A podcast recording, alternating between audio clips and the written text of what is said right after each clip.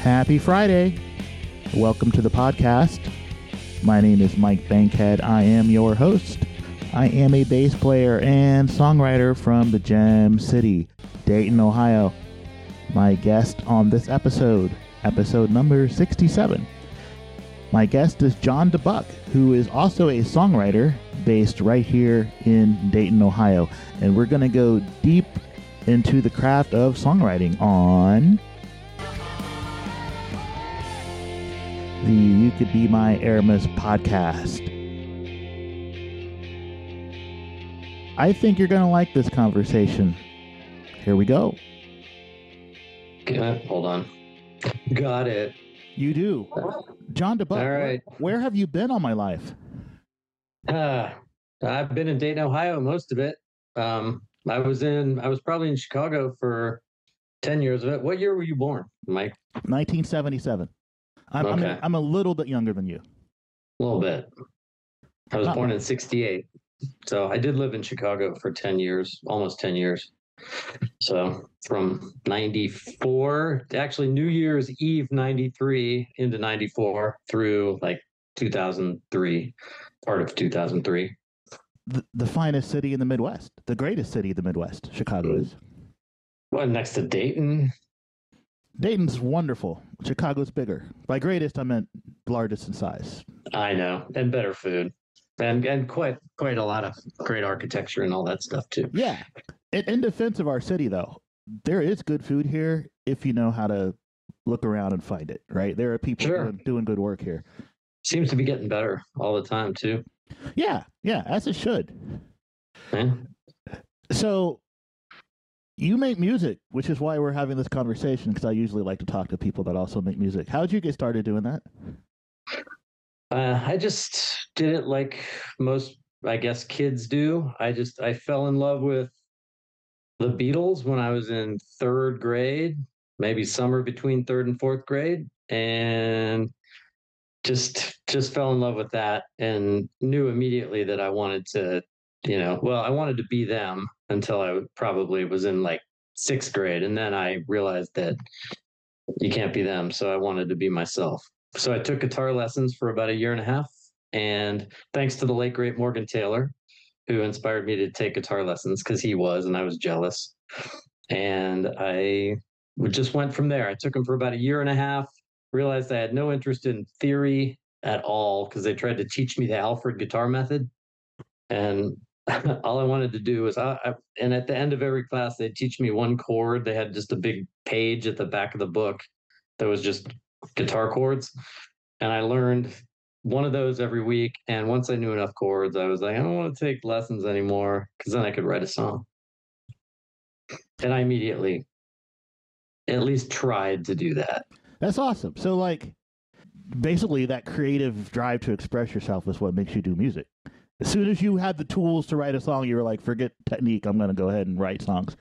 Yeah, I was always fascinated with just uh, just playing and singing and melodies and you know just that that for some reason just spoke to me so it wasn't like a specific like songwriting itself obviously wasn't a concept to me yet but i just knew the beatles made these songs and then i started to get into other stuff too like creedence clearwater revival and then just tiny little gateways then you meet friends i had an older brother which is the oldest story in the book where he he had a record collection that i perused stole from whatnot. And we also had the the benefit of radio back then, like quality radio, 97X, Robin Plan specifically, Planet X, which was like a very late night show on 97X. And I would listen to that stuff. Put in tapes, you'd uh, put in a cassette tape when I went to sleep, push play and record.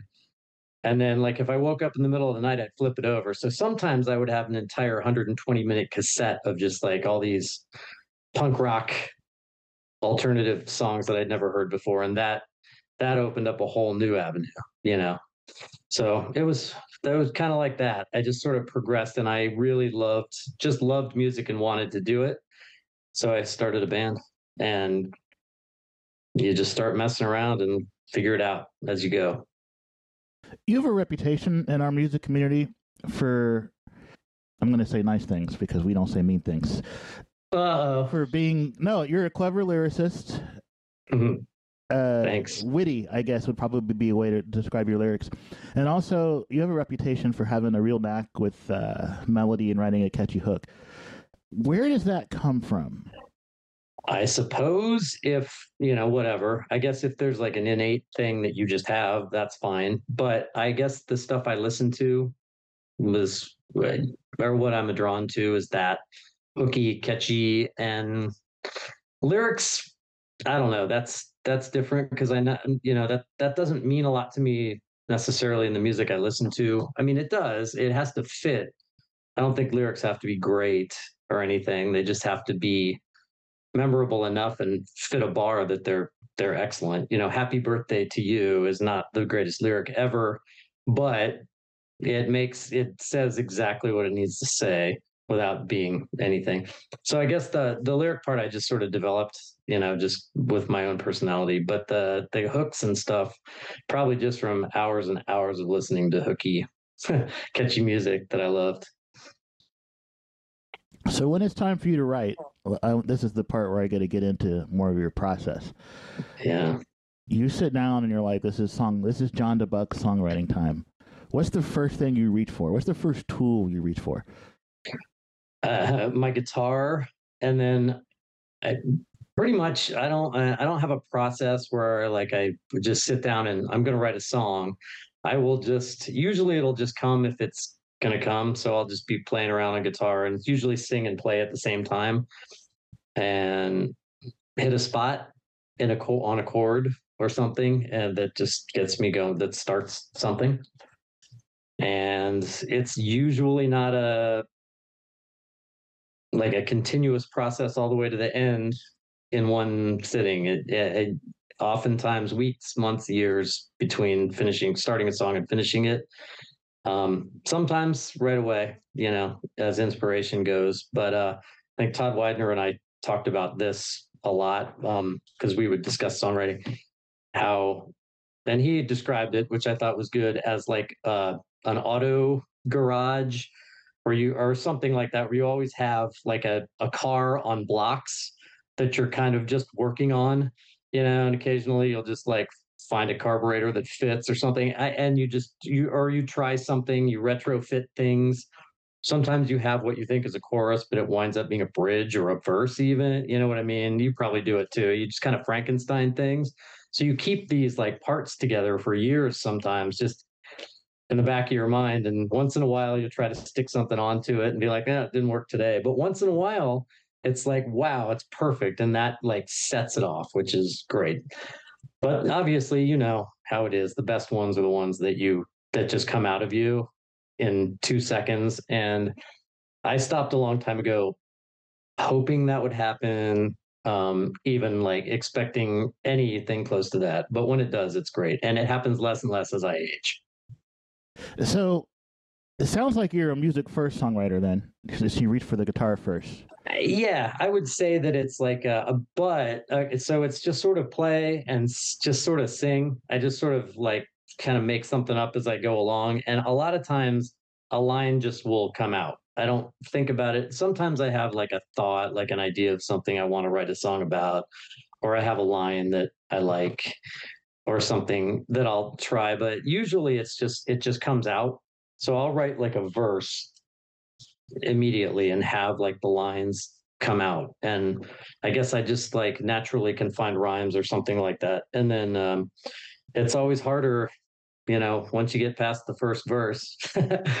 you know, and I feel um we can debate this at length, but I think like to me there's something about the second verse that's the most important part of the song because the first verse kind of catches you, but the second verse I always feel like should make the most impact, you know, because you're in you're in the song a little bit, they pull you in, and then you hit them with something something big. I don't know. I don't even know if I specifically go for that. I think that that's just something I like a philosophy I just feel is there, and that I think that that I think is in my songs that makes sense. Uh, the the second verse writer's block is a thing that is known familiar to songwriters everywhere. So the songwriters Oh, listen yeah. be like, everyone's gonna be like, yeah, I get that. I I can understand I can understand that point of view because you if your listener is savvy, you know, you're you like music, you write music and we we both listen to music. So obviously since we make music, we're going to listen to it a little differently than your standard listener. right. And at least when when I write, I don't want to alienate the person that listens to music the way I do. like I don't want him to get into the song and be like this is boring and then get out of the song. Right. Which, which means that your second verse needs to be decent. It can't be throwaway. And I feel like what you just said is a good is a good is a good explanation of that. Um, Yeah, I mean, I think it's you know there there's a, a there's I don't even know I, I I don't even know how to describe um the process of it, but there's and what you said about not wanting to alienate um the people that don't aren't into what you're into. Um, I think accessibility is huge, and um you know i think that just for some reason like making a point or like getting your point across in the simplest way possible is like the greatest form of flattery in a like to the listener so you have to like make them feel comfortable and you have to speak in a way that i think is accessible you know which is what i try to do which i think is a midwest thing you know probably. um, it's important not to try to talk over anyone's head. So I don't know. I don't even have an example to give you, but there's just something about that second that second burst that really, you know, really drives it home for me most of the time. you mentioned that you have songs that, that sit around sometimes for years. How do you mm. remember them? Like, do you do you write them down? Like, how do you a song list in progress? How do you if you don't write? I mean, I'm just, first of all, I would assume you write it down. I don't. first- you don't. All right. So since you don't, And this is how do I you? knew we were gonna I was in the shower today. I'm like, he's gonna ask me about writing stuff down. I don't write anything down. which It's is fine. Some people don't. So you Like have you have a bunch of songs in your head that are not that are in various stages of completion. Yeah, it's all in the how hard do you drive, not man. lose? How do you not lose some of that? Like what? I, I probably do lose some of it. because you might have written, for instance, you might have had a great start to a song or got a great chorus idea, and you're like, "That is brilliant," and then you're stuck. All right, I'll come back to that. How How do you come back to it if you don't like? What if it just disappears in your brain somewhere? Um. So, well, the the way I think of it is, if it does disappear from my brain, it probably wasn't worth keeping around, and um, it usually doesn't if it if I think it's pretty good. And there's stuff where I just like I'm not sure if it's good, but I, there's something about it, and it, I just have always had uh that capacity to main to just retain to retain it. And I I have lost things over the years. I will remember things that I forgot years ago and be like, "Oh, that. Oh yeah." Or and it'll like somehow come up and something I wrote in my 20s or something will pop up and I'll be like, "Whoa. That I remember that. That was a weird little thing I wrote that I always liked." And then that will become something 30 years after the fact, which is always interesting. But yeah, it's it's interesting. It doesn't it doesn't I don't write it down. I just hold on to it and I always have and I just have never questioned it, I guess. That's and when I do try to write it down, I don't like it. I don't Oh. like looking at it. like I cannot tell you how many good song ideas I've had where I wasn't around either my phone, like I'm in the shower. I wasn't around a place where I could make a voice memo or write it down and they're gone. And I remember just being so frustrated, like that was good. I wish I could have grabbed my phone and just sang myself 20 seconds. And so like to be able to keep all that in your head is I'm I'm impressed. Well, thank you. And I w- I don't recommend it. These are not, of course, you know, whenever I do this, I, it's never advice. It's just what I do or how how I work. But um, and that is, but every songwriter has suffered from that, where you come up with this amazing thing while you're just in the middle of nowhere with nothing, and you you're just like, oh my god, that's the great, and you try to just sing it to yourself somehow, or just like get it in your head to remember it, and then it even a half an hour later you know you try to go back to it and it's gone. Um it is a it is a frustrating thing although Um, the flip side of that is if I have my phone and I try to like record an idea onto my phone just from singing, every time I get home, I'll turn it on and I'll just be like, what the hell is that? It'll just be me going,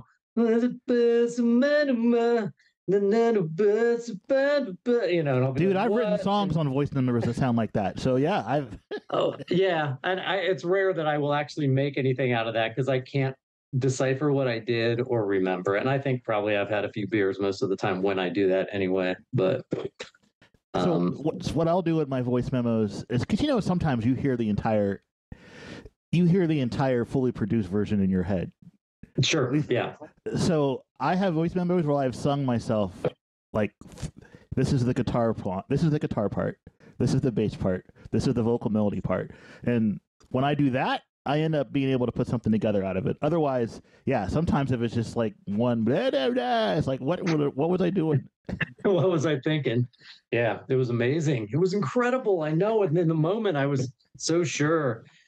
But it's uh, it's you know, it's different for everybody. It's amazing that you can, from a voice memo, do a whole thing like that. I can't do that. I do have reta- I do come up naturally though with uh, arrangement kind of things. You know, I hear licks and riffs and stuff as I'm writing a song that I can't necessarily play or don't necessarily play, but they're there. So I always sing it as a part, kind of, you know, between words or whatever. So it's it's interesting, isn't it? It's fascinating. this is what made me jealous when I would read about Prince and the tools at his disposal because he was He had some substantial tools at his disposal. well he was famous for having a bunch of musicians on standby at all times in his studio in his house. So like when he would wake up at three in the morning with a music idea, which I'm sure happens to all of us. I have dreamt songs and then you wake up and you can't get it down quick enough and then it's gone, right? But he would have people around so that if he woke up at three o'clock with a song running through his head, he could call them and be like, "Let's go to the studio right now." And it's like that would be so nice. That would be. I mean, I guess that's what you. uh Of course, he couldn't do that until he could afford to do that by working his ass off, nothing, Right. you know, all the time. And he he was pretty exceptional. Yeah, Um, yeah. Not not many people are like better bass players than your bass player, and better keyboard players than your keyboardist, and better guitar players than anyone. But Yeah, was- everybody in his band was probably like the at least you know no better than the second best at whatever they were doing in Yeah. the band, you know. Which I, which is. Um, for me, I'm always the opposite. But I, you know, I'm like the third best singer in my band, and um, and you know, third best guitar player, and you know, well, drumming, forget about it. But I, uh, yeah, I can't. I that's my. I have an idea and I can't always communicate it. And so I trust the other guys to do that for me. That's how I work. I just, I don't have Prince's ability. Obviously, he was, you know, I know the word genius gets thrown around a lot, but he obviously had immense musical, you know, yeah, genius musical, works. Genius works. ge- genius works, acumen, and hard, and Ooh, hard acumen. That's good. That's really good. That's a songwriter word. Yeah, it's a well, REM used it, so you can't use it now because Michael Stipe did. I can't use it. But the, your point about hard work is true. Genius only goes so far. You have to be willing to put the work in, and and he certainly he certainly was. You mentioned yeah, and if you are a genius and you put the work in, you're kind of unstoppable. That's Yeah. you know, same with athletics or anything like that. If you're like, you know, Michael Jordan is Michael Jordan, but you add all the work, that's that's why you're Michael Jordan, you know. It's like it, it is. It's something, and you know, I admittedly lack some of that. I don't. I'm not like the most motivated person in the world, and I can't help that. I mean, I work at it to, you know, to some degree to change that, but also my process is my process. So I've tried in the past to kind of force, you know, change or just work a little harder at songwriting. You know, just I'm gonna really like push to make something happen and uh, it doesn't usually work with good results. The the the only thing that ever works like that is if I'll give myself like a project or something like that, or a or a like a uh, you know I want to write a Bruce Springsteen song, or I'm gonna write I I have to write a song in ten minutes and I can only have three chords in it. I will give myself little um, challenges like that once in oh a yeah, while. well constraints constraints really can goose creativity. Yes, and then sometimes you get these songs. That's why um, I, I have a weird, like I, you know, like I don't always try to write my greatest song every time I write a song. That's not my goal. My goal is just sort of to be a good songwriter and just have, and you learn tricks that way. Um, and sometimes, you know, you get to your best songs by writing not your best song. That doesn't make those songs bad. I love the filler tracks on albums and stuff. I think it. I I think there's too much cancellation of of lesser than their greatest song thing now. Because with podcasting and stuff, where like they'll break down a band, they'll be like, "Oh, this, you know, I, this one's a skipper for me." I, you know, they like go through a whole album and it like this. Those skippers, as they call them, to me are like some of the magical moments. It's like a part of the listening experience. It gets you to where you're going. You know, it's like if you're traveling somewhere, it's never like a smooth thing. You get sidetracked, you get a flat tire, you get, you know, you, you don't speak the language, whatever. You have struggles as you get to like, you know, the Parthenon or whatever you're going toward, you know, you have to like the, that's part of the the journey, which is a word I hate, but I used it, but the experience, you know, and it's it's important. They're just as important. They serve a purpose and they contain magical things that also when you listen back to your whole catalog you can go back to some of those lesser songs you wrote and listen to some of your more current songs that you think are better and you can hear the seeds of that in your early stuff so i think the process of it is is underrated and i think that just writing all the time and just making songs you know those little challenge songs and stuff that can be some of your most important stuff whether it's you know considered your best the best stuff in your canon or not you know there's a lot to unpack there and I hope yeah. I, remember, I hope I remember because no, I had like thoughts on like three or four different things you just said, and I hope I remember yeah. all of it. I want to start. I want to start with the, the part where you said a song that's not your best doesn't necessarily have to be bad. That's true, and you also said something that I always say, but you said it in a different way. What I say is you have to write the bad ones to get to the good ones. Mm-hmm. You said the Yeah. same thing. You just said it in a different way.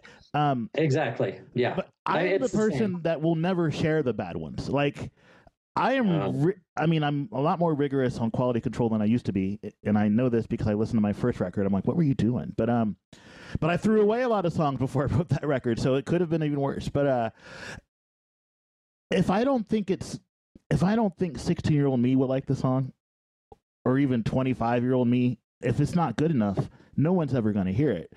Um, that said, as an old guy like yourself, I believe in the album as a as a holistic listening experience. Mhm. And on an album, not every song is supposed to be a smash hit single. yeah exactly Uh, I don't want to kids these days, but you know the modern music listening experience is they all got to be bangers. Now, to me, that doesn't mean that a song that's on an album that is not a smash hit single necessarily has to be bad. But like you said, an album is supposed to give you a specific experience and take you in a place.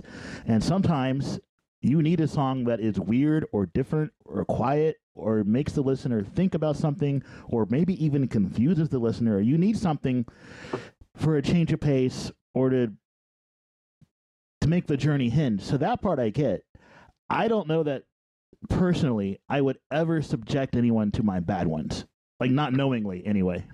Well, yeah. I mean, it's fair, but I don't also I, I should say that I don't like not every bad song I write to me is like worth, you know, I there are plenty of songs I get rid of, you know, that are just this is not going anywhere. I kind of know when it's going that direction, but there are songs that I guess songs it- you know, and you probably have your own songs that you love that no one else seems to like at all, you know Yep. where you're just like, oh, I like that one, and they're like, eh. And they're like, oh well, I like it, and it's it's the, those are the ones.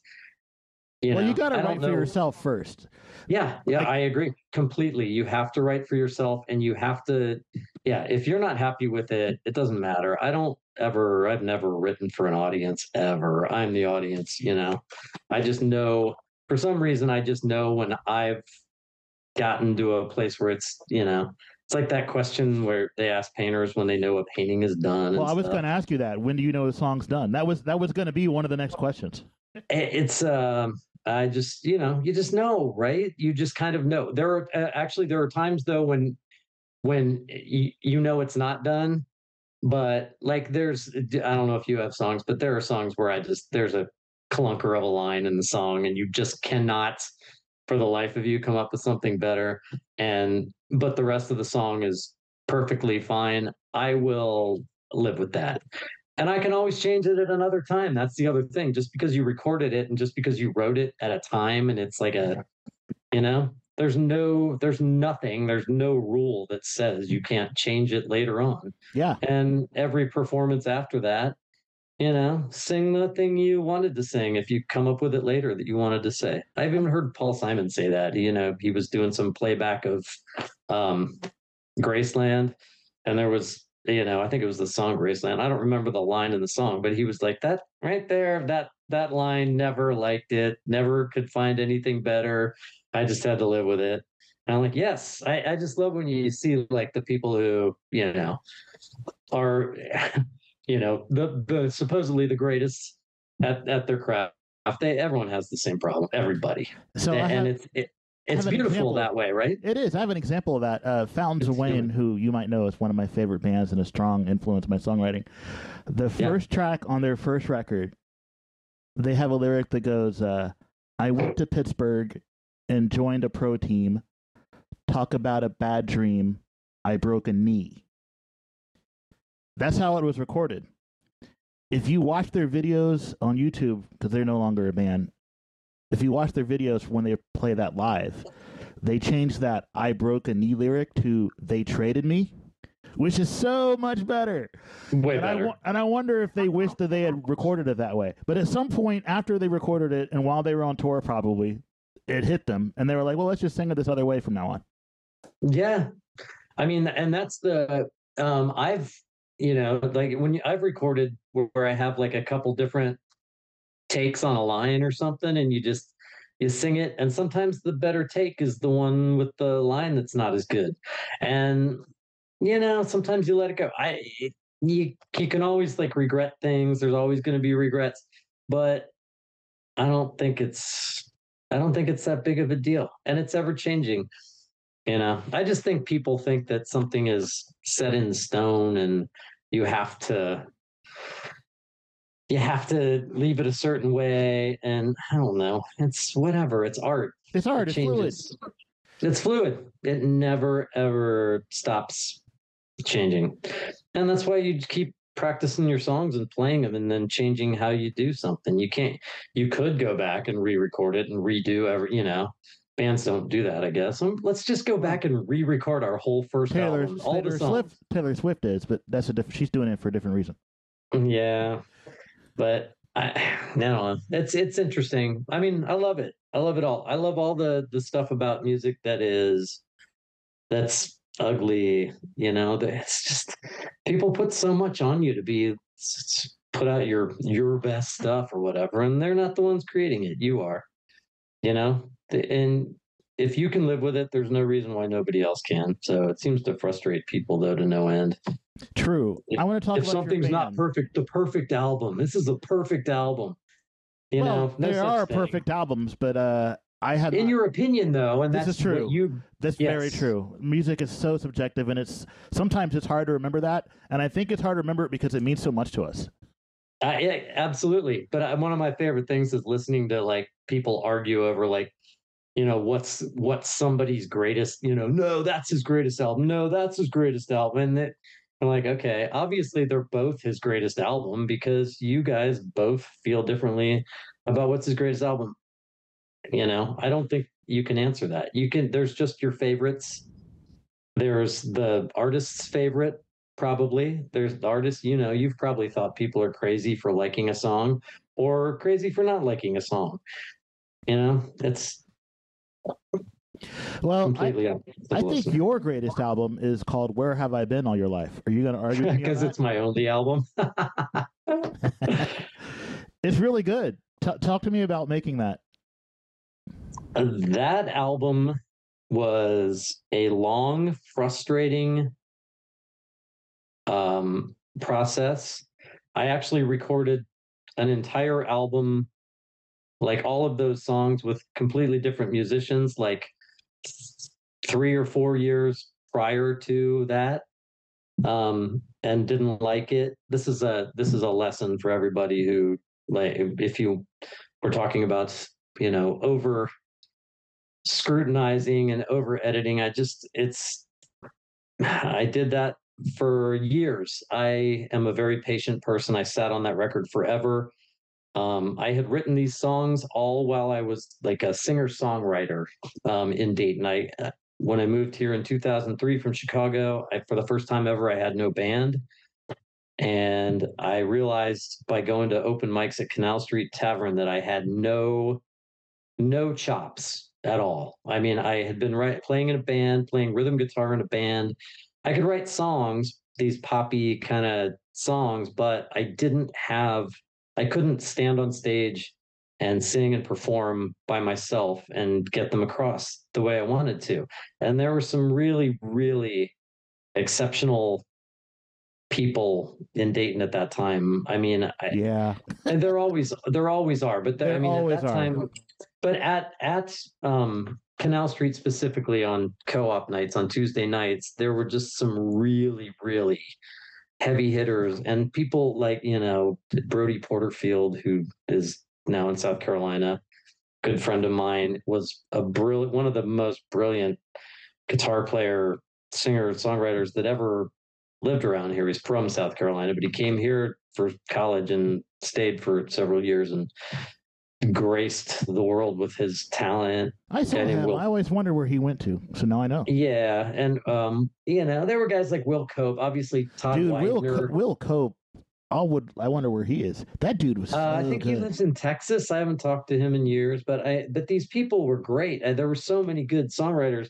and I was. It was. I was embarrassed, you know, and I worked really hard to improve, and I did improve, and I'm still not. You know, I'm. I always refer to my guitar playing as exceptionally adequate, you know, and that's about and that's all I have ever really aspired to. I, just accompanying myself. It's all about the song for me. I've never been a person who wanted to be a great guitar player. You know, um, I you know my singing. I you know I hate it, but it seems to get the point across. So I songwriting's always been the thing for me. Just getting getting my point across, and I improved enough that I um I've even forgotten where we're going with this, but oh, that album so I just started writing songs, and those songs, even though they were me singing and performing by myself, um, I always kind of pictured them with a band in the back of my mind. So I know I upset people when that album came out. I got, you know, just people who had known me from the um, co-op days and stuff like that were like, eh, oh, I like it better this way. I'm like, well, I can still play it that way. But, you know, this is how I always heard it in my head. So that's what I'm doing with it you know and that's what it was that was but it was years of just songs that i had written and just wanted to get out and i finally did you know i'm not 100% thrilled with it but really it, it, got... it's like it's just full of these really catchy not just catchy in the moment but memorable hooks and lyrics. I, I remember texting you from our vacation in Mauritius, telling you that I was watching the Indian Ocean from my bed, and my wife and I are singing your yeah. song by, by the ocean. It's it's memorable. Th- that's my that's my favorite compliment, by the way, is when people you know are t- tell me that they quote. I, I get my lyric, my own lyrics quoted back to me quite a bit. Well, I, I do that to you all the time. I think I do and, it because I know it bugs you. At least I think it. Well, it, feels, it does. It, it does, like it bugs you it's embarrassing a little bit, but it's like it's the highest it's the highest compliment, really, you know. If you're somewhere, you know, on the other side of the world having an experience that involves a song I wrote, then you know, there's not too many compliments that are greater than that, I suppose. I cannot tell you how many times in a conversation if anybody ever says it's not that far, 25 steps to the old bar is said immediately after it by either my wife or I. It's like it's like automatic. And It's, not- it's totally organic because we'll be talking about something unrelated to you, right? It's like, oh, it's not that far. Yeah, just 25 steps to the old bar. oh, see, All the time, That's dude. That I that's if you would have asked me, I don't know, I don't know. That's probably one of my favorite songs I ever wrote. That one specifically. I don't know why. It just that was one of those ones that came out in like five minutes, and all that stuff. You know, it's all that. I didn't have to think through a whole bunch of lines in that song. It just kind of that one I blurted out right in this very room I'm sitting in right now. Well, cool. actually, on a Tuesday afternoon. And So it's Yeah. crazy to me that you're disappointed in that record because I think it's really well, I'm not disappointed in the. re- I guess okay. That let me. I just I think it was too long. Like as a record, every song didn't need to be on it. I you know that kind of stuff. It, it would have been. I would have. Ah, I I like I like off. 13 songs. I like that. Like 16 year old me is like if I would spend 20 bucks on a CD, I want it to be at least 12 or 13 songs. So I'm I'm, cool I'm glad, and it's I and I'm beyond. I'm past. You know, I've I'm I've made peace with it. But you know, if I won't listen to it myself in my car, and. You've only made or if- peace, if I but- do, or, there's a or have you made peace love? And yes, I've made peace love. And that's another one. That's one of the big quotables to me, which I didn't come up with that phrase myself. I just stole it from somebody, but with permission that I worked with, said that line to me. And I'm like, I'm going to steal that. And she said, be my guest. And I did. Hey, so I, I've tried to ask you a couple times to talk about the band, and then when I've tried to ask, you kept talking about whatever else we were talking about. I completely refuse to talk about my band. no, I, I I think it's like so. I would think there was a break in the train of thought and try to squeeze in the band question, and then you would keep going. So it's probably on me for mis for misgauging your your conversational rhythm. But now we're free and clear. Uh, tell me, I about, can go. tell me about your band. Uh, you always seem to recruit really talented people to play with you, and I'm really jealous.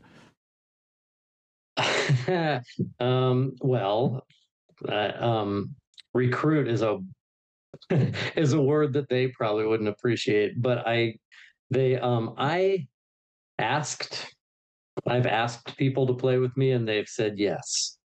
Um, so that people have also said no for the record. Um, but I I don't know. I, I'm I'm happy for those that have said yes.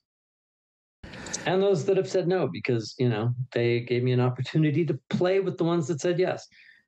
So I it's been I've been lucky. So the gentleman, Um the gentlemen who recorded your album are not the gentleman you're playing with now. So, but I want to talk about both sets of musicians. Who who is on the album? Um, the main band is Brian Hoflick on drums. Um, Tom Rasticus played bass on the record, and Todd Widener played guitar, and then I played guitar also and sang. That that's pretty good. A couple of couple of guests in here. Yeah, it's good. It was a good. It was a good um, group of guys. Um, yeah. And, uh, Did you? Tom or, Yeah, uh, Tom they're has actually engineered that too, didn't he? He did well. He did. He engineered that, and um, and then he didn't mix it because he kind of like the band. He left the band right at the end, actually, kind of during that process. We got the whole thing. Rec- well, that's not true. It was just after, but he kind of like didn't want to do the mixing, so we turned that over to Patrick Himes with the um stuff that he had recorded but yeah, it was a, it was a process that took a long time, and it, that was my fault for just kind of being wishy washy about what I wanted or what I liked, and probably mostly about my vocals and stuff. But I think you know it turned out okay, right? It was good. Yeah, it's great. Uh, Yeah, none of those guys are in the current iteration of the Guilty Pleasures. Uh, dear I know that, that haven't so said this, weird. But dear listeners, John's group is called John Dubuc and the Guilty Pleasures. Or John Dubuc's guilty pleasures. Actually, My bad, I messed that up. Which John is- Dubuc's Guilty Pleasures. which is more an allusion to um my uh just to the to my songs in general which i just call it my songs my guilty pleasures or something like that but the um I used to say guilty because I play a guild guitar, like my acoustic guitar. Well, I guess my electric now also, but I called them guilty pleasures in the old days.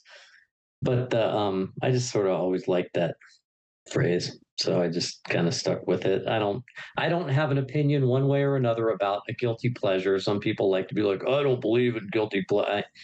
You know, I do. It's fine. I think that a lot of things that please people, they feel guilty about you know, in music and all kinds of things. But like ice cream. Um, yes, ice cream was the example I was thinking of. Um, but yes, of course, yeah, things that you do that please the hell out of you, but also you know come with a lot of hard feeling. Um, I like that. I also think it's like uh, there. I ha- I'm a person that had finds taste in word. I I taste words so the word guilty is salty to me, and pleasure is a sweet word to me. So I kind of like the sweet and savory thing going on there. I just like, you know, there's something to it. It's it's, you know, but yeah, and also if it's John Dubuc's guilty pleasures, it also implies that you can change members of the band, and it doesn't, you know, it's not like a one set thing. I guess I don't know. I keep them. But yeah, nobody, that is interesting. You bring that up. I didn't think about that. There is nobody that played on that record that is in the band currently. That's so funny. But I kind of passed it off as it went along. Like it was a gradual transition. So, um, Jon wow. Dubuc's John Dubuc's ship of thesis. Uh, yeah, John Dubuc's. Yeah. How many people you think are going to get that joke? I I don't know. Uh, I don't. But oh. you're a sh- ship a thesis. Uh, come yeah. on, are you? I probably trying to make me wrong. look dumb on your own podcast. Uh, I pronounced it wrong. Theseus. It's Greek. Okay, well, explain that to me. I'm writing oh. this down too, by the way. Oh, it's a it's, it's an old Greek. Uh... All right, so it's it's a thought experiment. So let's say Theseus has a ship, right? and mm-hmm. and a board or a nail goes bad and you replace it and something else goes bad and you replace it. So eventually you replace the entire ship. When you've replaced the entire ship can you still say it's the same ship? Oh interesting. it looks the same but all the pieces are not the same as they were when you started. Exactly. Okay there you go. And i totally pronounced it wrong but yeah that's what that's what the illusion was. I like that but in your case, you're you mean it's still you and it's still your songs. so and it still sounds like you when you play live. The the songs yes. you, when you play an old song, it sounds just like it did before. Uh, so talk about your new your. Uh, I don't want to say new and improved because everybody was good before too. So you're new and fresh bandmates. Um. Okay. Well, that's interesting that you brought that up because that's part of it. Is with with changes in band uh, members, I don't I don't put any emphasis on doing it the way the last person did it. So I don't say, Kent Montgomery, learn the Todd Widener guitar parts, do it that way, do it just that's it. It's, you know, and, and the same with uh, Todd Widener learned the songs from Brody Porterfield, who played on the original thing I recorded. I said I, you know, so there were different musicians on uh, an earlier iteration of the same album that I never put out. So those are out there somewhere, not out there, but I've got them on Dropbox. Maybe someday. Um, that, that, sounds like useful behind the scenes content for like a Patreon or a yeah, subscription or something. Perhaps, you know, if I ever decide, that. if I ever decide I wanted to release something like that, but um, Brodie Porterfield wrote a great, like most of the guitar parts that, and Todd Widener learned those and you know brody's such a such a badass guitar player. And todd of course being an excellent musician and an appreciator of great guitar playing realized that as well and just kept a lot of the parts that brody had originally done. And of course then added his own amazing todd widenerness to them. And you know there were songs on there that I wrote after the fact too. So like there's I, I, there are additional songs to what I had originally recorded too. So Todd Widenerness. I like that. Todd Widenerness. It's the it's a long way of saying, you know, the way Todd Widener plays. Yeah, I mean we, it's hard to be from here and not love that guy. But uh I will tell you something I observed from going to see your shows. Having seen yes. many iterations of your band, And I used to enjoy. Obviously, you used to love going to see shows when, when Todd was in your band. And then for the for the time that you had Rich Ruder in the Todd role, Yeah. he'd play the same parts because, of course, Rich is technically skilled enough to learn whatever. But I always was fascinated watching Rich play because when Todd plays, it's like a whirlwind of frantic, anxious energy. And Rich is Yeah, like t- Rich is like static and steady and calm, and his hands are barely moving, playing the same stuff that Todd was playing. And I'm like, well, that is completely different styles. Like Rich makes everything look easy when it's not. yeah there's a there's a complete difference in styles and and the band and the band adapts to both and todd is exactly that todd is todd is way too much of a force of nature you know well he's obviously he's a songwriter so it when todd widener is playing in your band it's kind of an honor because he's an he's an outstanding guitar player Yep. and he's and he is that though he's just i mean it's just a it's a tsunami of energy you know and it's and it's all over the place in a lot of ways because he's you know i don't think he played things exactly the same way twice ever which is great but it's a bit similar. And you know he was uh, a he's powerful dude to have in the band. And then rich is you know rich is exactly that. Rich is a very precise and measured you know guitar player and is outstanding and excellent. And it was a great it was a cool iteration of of the band. I mean that's the thing. It's like different people do different things and so that's an example of what we talked about earlier like what's on the record is todd but what's funny that rich is on the picture on the back because that was the day we got the picture taken todd had already moved so rich was there so jennifer taylor came over and just took the picture after practice so it's so funny that Rich is in the picture, but Todd plays guitar on the right. I know. I felt bad that there wasn't a picture of Todd on there. That's well, we all know what thing. Todd looks like. It's okay. We do, but I guess the rest of the world doesn't, and the rest of the world obviously is who's listening to that record. They will Um, soon. His solo stuff is going to blow up. soon I feel like inevitable. Um, but yeah, and then um, Kent Montgomery is this different um, animal altogether, which you know I didn't when Rich um, left. It was I I didn't know what to do because I don't know that many people obviously, and that was Dan's. It was Dan Stahl's idea, I think.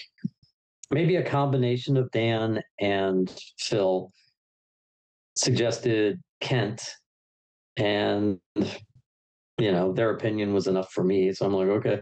So uh, that has been really cool um, because Kent is not only a great guitar player and a guy who like works really hard at it, and also like gets my weird references to punk rock and stuff like that. Like he can, you know, he gets and Todd was this way as well, uh, um, but with the like the you know references to if I'll be like just do something kind of clashy or do something, you know, Well, He- Todd, he Todd loves the class, so that was that's he does. shorthand for him. Yes. So I mean, and but yeah, um, Kent's got a lot of the same. You know, he's he kind of loves. You know, he's a big f- fan of early Beatles. He's a big fan of like some punk rock stuff that I like, and so that's a good shorthand to have. And so he's been really good. Plus, Kent has that vocal thing that's um, yeah.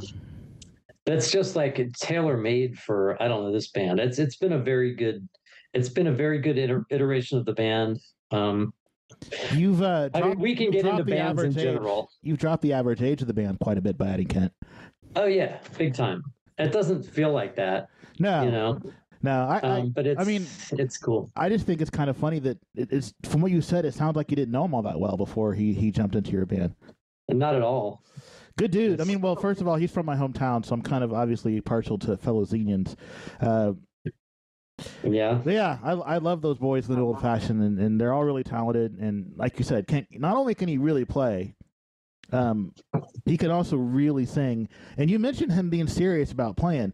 I I remember when it was I was talking to him, but he was like still taking lessons.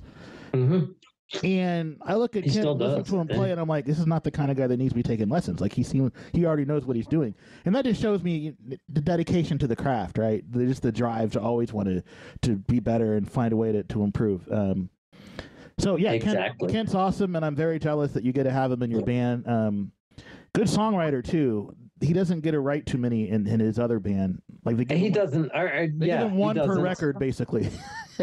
I know, and I, you know, God bless him. His, uh, you know, John Dubuc's guilty pleasures. He's not getting a whole lot of chances in my band either. So, you know, I, he's I, his own band is definitely in his future for sure. He he should do something. Yeah. but like I would love to make a record with him, uh, like a straight co-written project. Uh, that's, I mean, I have like sixty ideas of what I want to do, but that's a, a Kent Montgomery collaboration is one of one of my ideas.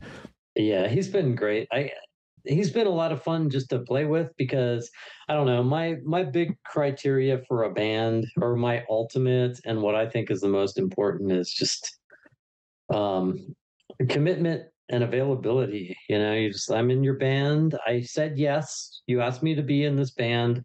I said yes and I can commit to one day of practice a week. That is like my big and that has been like this has been like the greatest iteration of the band for this like we you know it's great communication and it's been a lot of fun and my my thing is not like the great uh, you know all i want is people who have ideas and i let them uh have their ideas i don't like tell anybody what to play or Ah, so anything you like don't that. you don't write all the other parts. You're just writing Not no. I mean, there are suggestions I will make, or there's like there will be things like I said earlier. I'll have a guitar part in my head that like definitely has to be there. You know, like a, a riff or something that just pops up when I sing the song. It's got to be there, um, and I can communicate that, and that's no problem.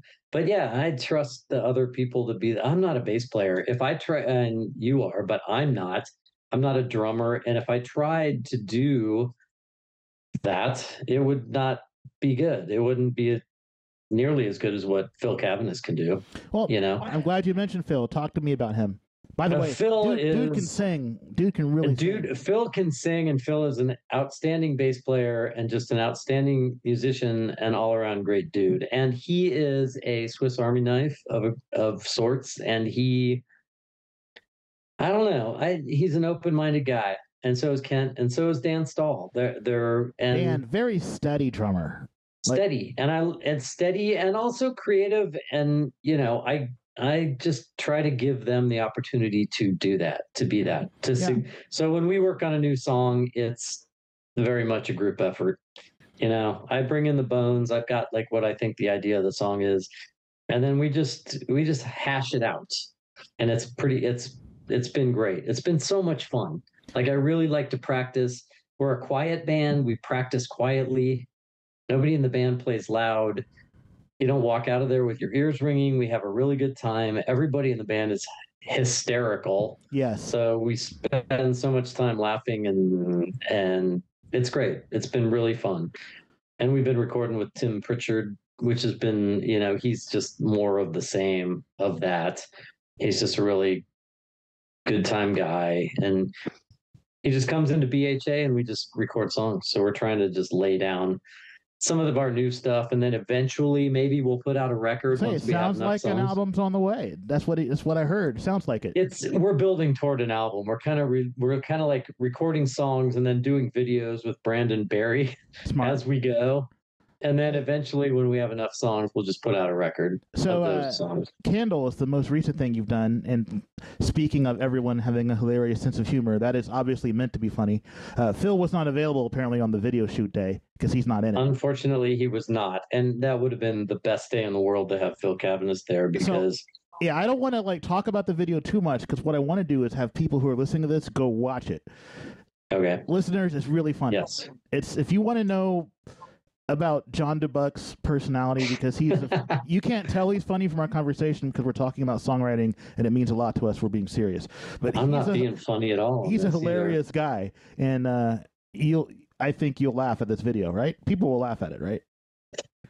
I think so. And I can't take credit for all of that because I just, it's the same. It's more of the same. It's sort of uh, just, it's what our practices are. That's what we're like in general. It's kind of like just be yourself and do whatever and see what happens. And it's funny. And Brandon Barry is obviously the same way. Yeah. So I just, we just kind of gave him carte blanche and we're just like, just do, just record, stuff, do what you want. He had some ideas. We had some ideas. We had some general ideas. Whose idea was it to put Kent in that wig? Uh, that came up on the day. I don't remember. Nice. Probably Kent's. No, it's Probably. great. And I'll, I'll link to this in the show notes, dear listeners, so you can go see it. Uh, let me tell you, John, I'm actually kind of jealous about your band, and I kind of wish I had them.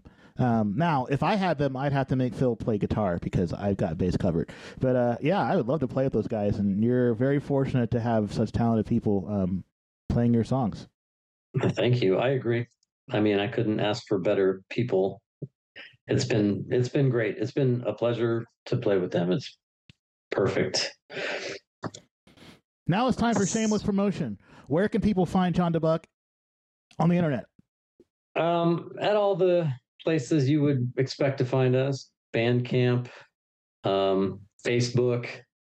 Um, you know all the other ones, right? I'm terrible at this. Um, all Yeah, the but- places you find music because we are on Magnaphone Records. So Tim and Dan take care of all that stuff, and they put us on all the social medias that I couldn't possibly tell you how to find. But All right, I'll link to your Magnaphone Records page in the show notes too, and then uh, let people see it. So that's uh, perfect. Yeah.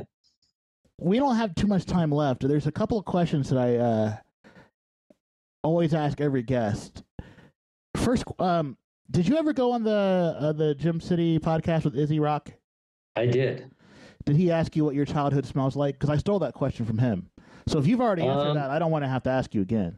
Well, my childhood, I I, I think I probably told him that because I don't have a sense of smell. Oh, then we skip that one. Here, here's the question. that- have- I imagine it smells like, uh, but I think I probably told him this too. It probably smells like uh, Salem's. Like my dad smoked menthol cigarettes, and there was always coffee brewing in my house. So I imagine it was kind of some kind of cigarette coffee kind of thing going on. think think back to your youth. That's Y O U F. Youth. Your childhood. What's the first song you can remember hearing in your life? Uh, first song I remember hearing in my life. Um, I don't have a specific song, but it had to be. Uh, it had to be some kind of Christmas record, either by Johnny Mathis or Perry Como or something like that, that my mom listened to. That was probably the first thing I heard. I, I had to be. Nice. Just my mom loved Christmas music and all of it. So, or Nat King Cole or something like that. Any uh, final messages or thoughts for the listeners before we uh, before we go? Um, gosh, you know, so many. Um, thank you for your support over the years. I do love to write songs and perform for people, and I think it's super important to support local music. Continue to do that, and you know, you know, be a good listener and be, you know, be a good fan, and you know, learn about music, learn about all kinds of music, and continue to appreciate it and grow as music fans. Fantastic. And we should probably tell people to come see you at South Park Tavern on Friday, December 16th at 8 p.m. That's true. Playing with Brandon Barry, who's flying into town. I just went to visit him on Whidbey Island a couple of weeks ago, and that was fun for like four days. It was a good time. Um, and but yeah, he's coming in. He's I'm playing a show with him, the Paint Splats, which is just him and Eric. And was it um, Bruce Hall is playing bass with him at this show, and I'm gonna do some. I'm just gonna do a solo set to open. Also, um, Vagabond down at the Front Street um, space. If you guys are familiar with that Vagabond Studio, we're playing a show on December second there also, which is like a recommended twenty dollar donation at the door. You Which can pay fair. whatever you want. Uh, December 2nd is actually the day that I plan to put this podcast up, but it'll go up in the morning. So, dear Cool. listener, So first Friday. if It's- you are yes, listening to tonight, this, yeah, if you're listening to this today on December 2nd, go see John Dubuc at Vagabond tonight over on Front Street. You will not regret it. If you don't know him, meet him. He's very friendly. He's very nice. He won't bite you. All that good stuff.